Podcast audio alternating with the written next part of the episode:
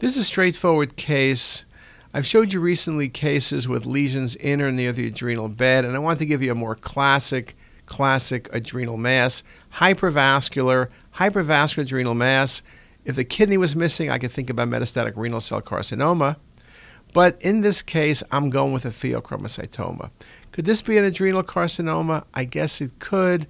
If I gave you the real history, the patient was hypertensive. That would make life easy. Lymphoma is usually large, adrenal shape, often bilateral, but low density. This is a beautiful example of a classic pheochromocytoma.